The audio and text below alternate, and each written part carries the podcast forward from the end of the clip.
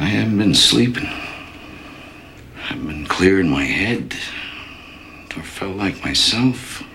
Sick, nauseous, Sleepy. her everything looks distorted and everything inside just kind of aches and you can barely find the will to complain. Let's say that I'm somebody who's seriously depressed. I get up in the morning and there's nothing to look forward to. My kids don't care for me anymore, and I've just given up on life. And you know, I'm not quite suicidal, but I've got no energy to move, no energy to go on. Let's say then that I go to a cognitive therapist such as Dr. Judy Beck, and I have the pleasure today of introducing Dr. Judy Beck, who is the director of the Beck Institute for Cognitive Therapy and Research, and she's a clinical associate professor of psychology and psychiatry at the University of Pennsylvania. She's written a few books. Her recent book is Cognitive Therapy Basics and Beyond by Judith S. Beck, and her dad is the father of cognitive therapy. Judy, welcome to the show. Thank you. It's wonderful to have you on. If I'm that depressed person, I'm really down in the dumps, help me out. What would you be asking me? What would you be looking for in terms of my thinking processes? Because that's what cognitive therapy looks at. Yes, that's right. Actually, there are, there are two things that we'd want to do simultaneously. One is I need to get a lot more information about what your day looks like. So I would ask you to describe a typical day for me. I get up in the morning, I wake up, I watch the news. The news is so depressing, and then I sometimes take a nap because I just what's there to live for? Then I try to go to work a little, you know, I putter around the house, but I don't have it in me anymore. The next thing I would ask is what did you used to like to do before you got depressed? How was your day different? Oh boy, that was a tough question. And I'm breaking out of role play now, but that was a tough question because you're shifting gears. Here I'm like so depressed, and it's like now I can focus on the things that I love in life.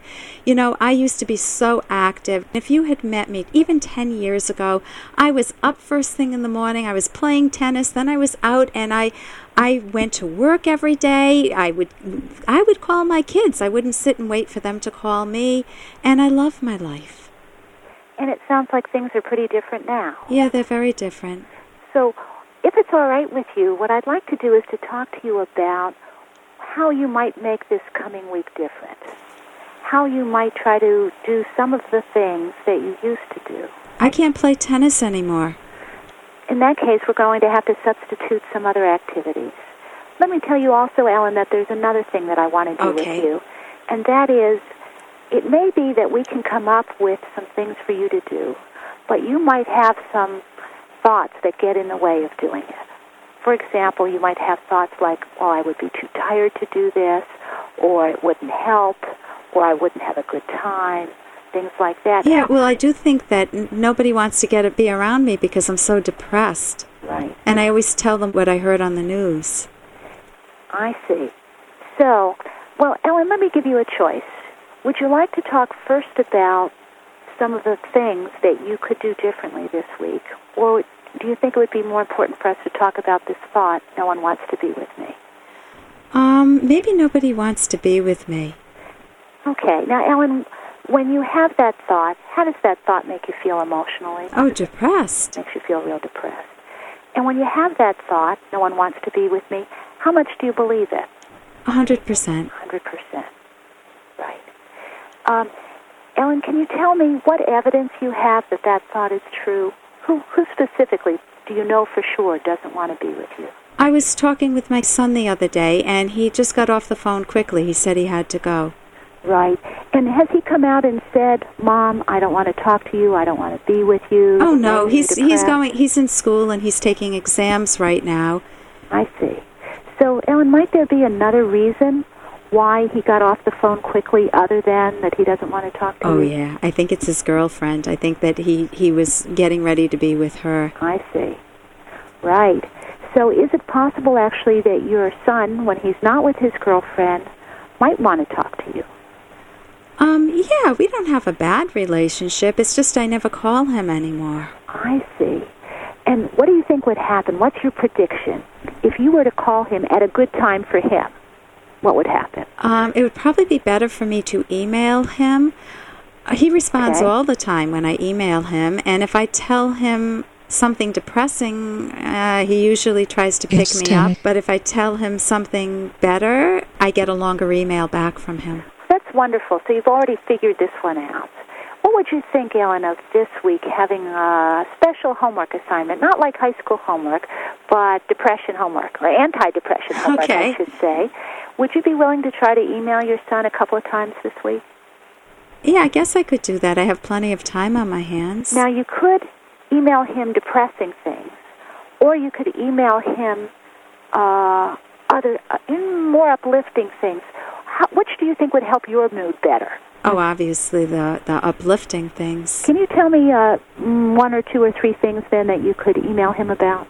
I love ice skating, and I watched it on TV the other day. Uh-huh. could, t- and he shares a love of that with me. I could tell Right. him about that, and I, I could ask him about his day instead of talking about myself. I could ask him what's going on in his life, and kind of share some of the joys that he has. Ellen, that is just terrific.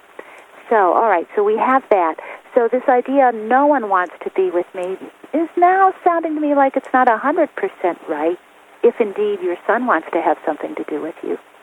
Right? No, it, it can't be a hundred percent right because I know he loves me. I know he does. Yeah. Is there anyone else who you think might want to be with you? I have a neighbor. She was on vacation, but we do take walks together, Uh-huh. and sometimes uh, we go to the movies or um, What's that neighbor's name? Sandra. Sandra. Now, do you have some evidence that Sandra does not want to be with you? Only when she's busy. Okay. And how is it these days for her, do you think? Oh, she's very busy. She's very busy. Do you think that she might be willing to go out maybe just for a 10 minute walk with you? Do you think that she's too busy for a 10 minute walk? Oh, I think she'd probably like it. maybe give her a break yeah, from her I day. think if I broke, if I called her first thing in the morning, that would be great. That's a good plan. In fact, just so you'll remember these things, is it all right if I write these down for you, or you could write them down? So one is you're going to email your son, and you're going to talk to him about some uplifting topics Right. like ice skating, and you're going to ask him questions. Right. And the second thing is you're going to call Sandra and walk with her. Do you think you might talk with her about the same kinds of things? I could do the same thing. I could share better things with her. You know, I'm feeling better already. Are you? Yeah. I bet you've changed this thought. Uh, so the old thought was no one wants to be with me. What's the new thought? Um, people want to be with me. They just have busy lives, and I need to make an effort to reach out to them. That is excellent. In fact, I'm going to write that one down. Old thought, no one wants to be with Right. me. The more realistic thought is people have busy lives, and if I reach out, they'll respond. Right.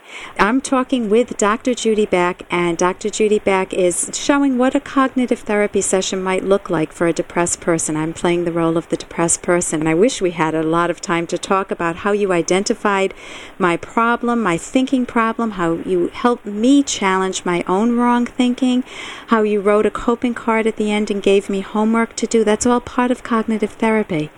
How can people get in touch with you? Well, a, a good way of getting more information about cognitive therapy is through two websites. One is academyofct.org, and the second is Beck Institute, www.beckinstitute.org. In fact, on the second website, there's a brochure that people can download called Questions and Answers about Cognitive Therapy, and that'll give everyone a lot more information. And thank you so much, Dr. Judy Beck, for joining us today. My pleasure. and wishing you all a lovely week this week. I'm Dr. Ellen Kenner on the Rational Basis of Happiness. See you next week. Here's an excerpt from The Selfish Path to Romance, the Serious Romance Guidebook by clinical psychologist Dr. Ellen Kenner and Dr. Edwin Locke.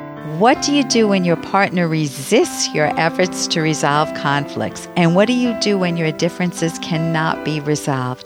There are two types of resistance reasonable and unreasonable. Reasonable resistance involves actively thinking about the issue and openly exploring differences. This includes looking at facts and identifying specific reasons behind your strongly held but differing opinions and feelings. Some reasonable resistance is natural. When partners are rational, initial opposition to certain points may indicate they are thinking about the topic and may not yet have processed it from each other's perspective. You can download Chapter 1 for free by going to drkenner.com. And you can buy The Selfish Path to Romance at amazon.com.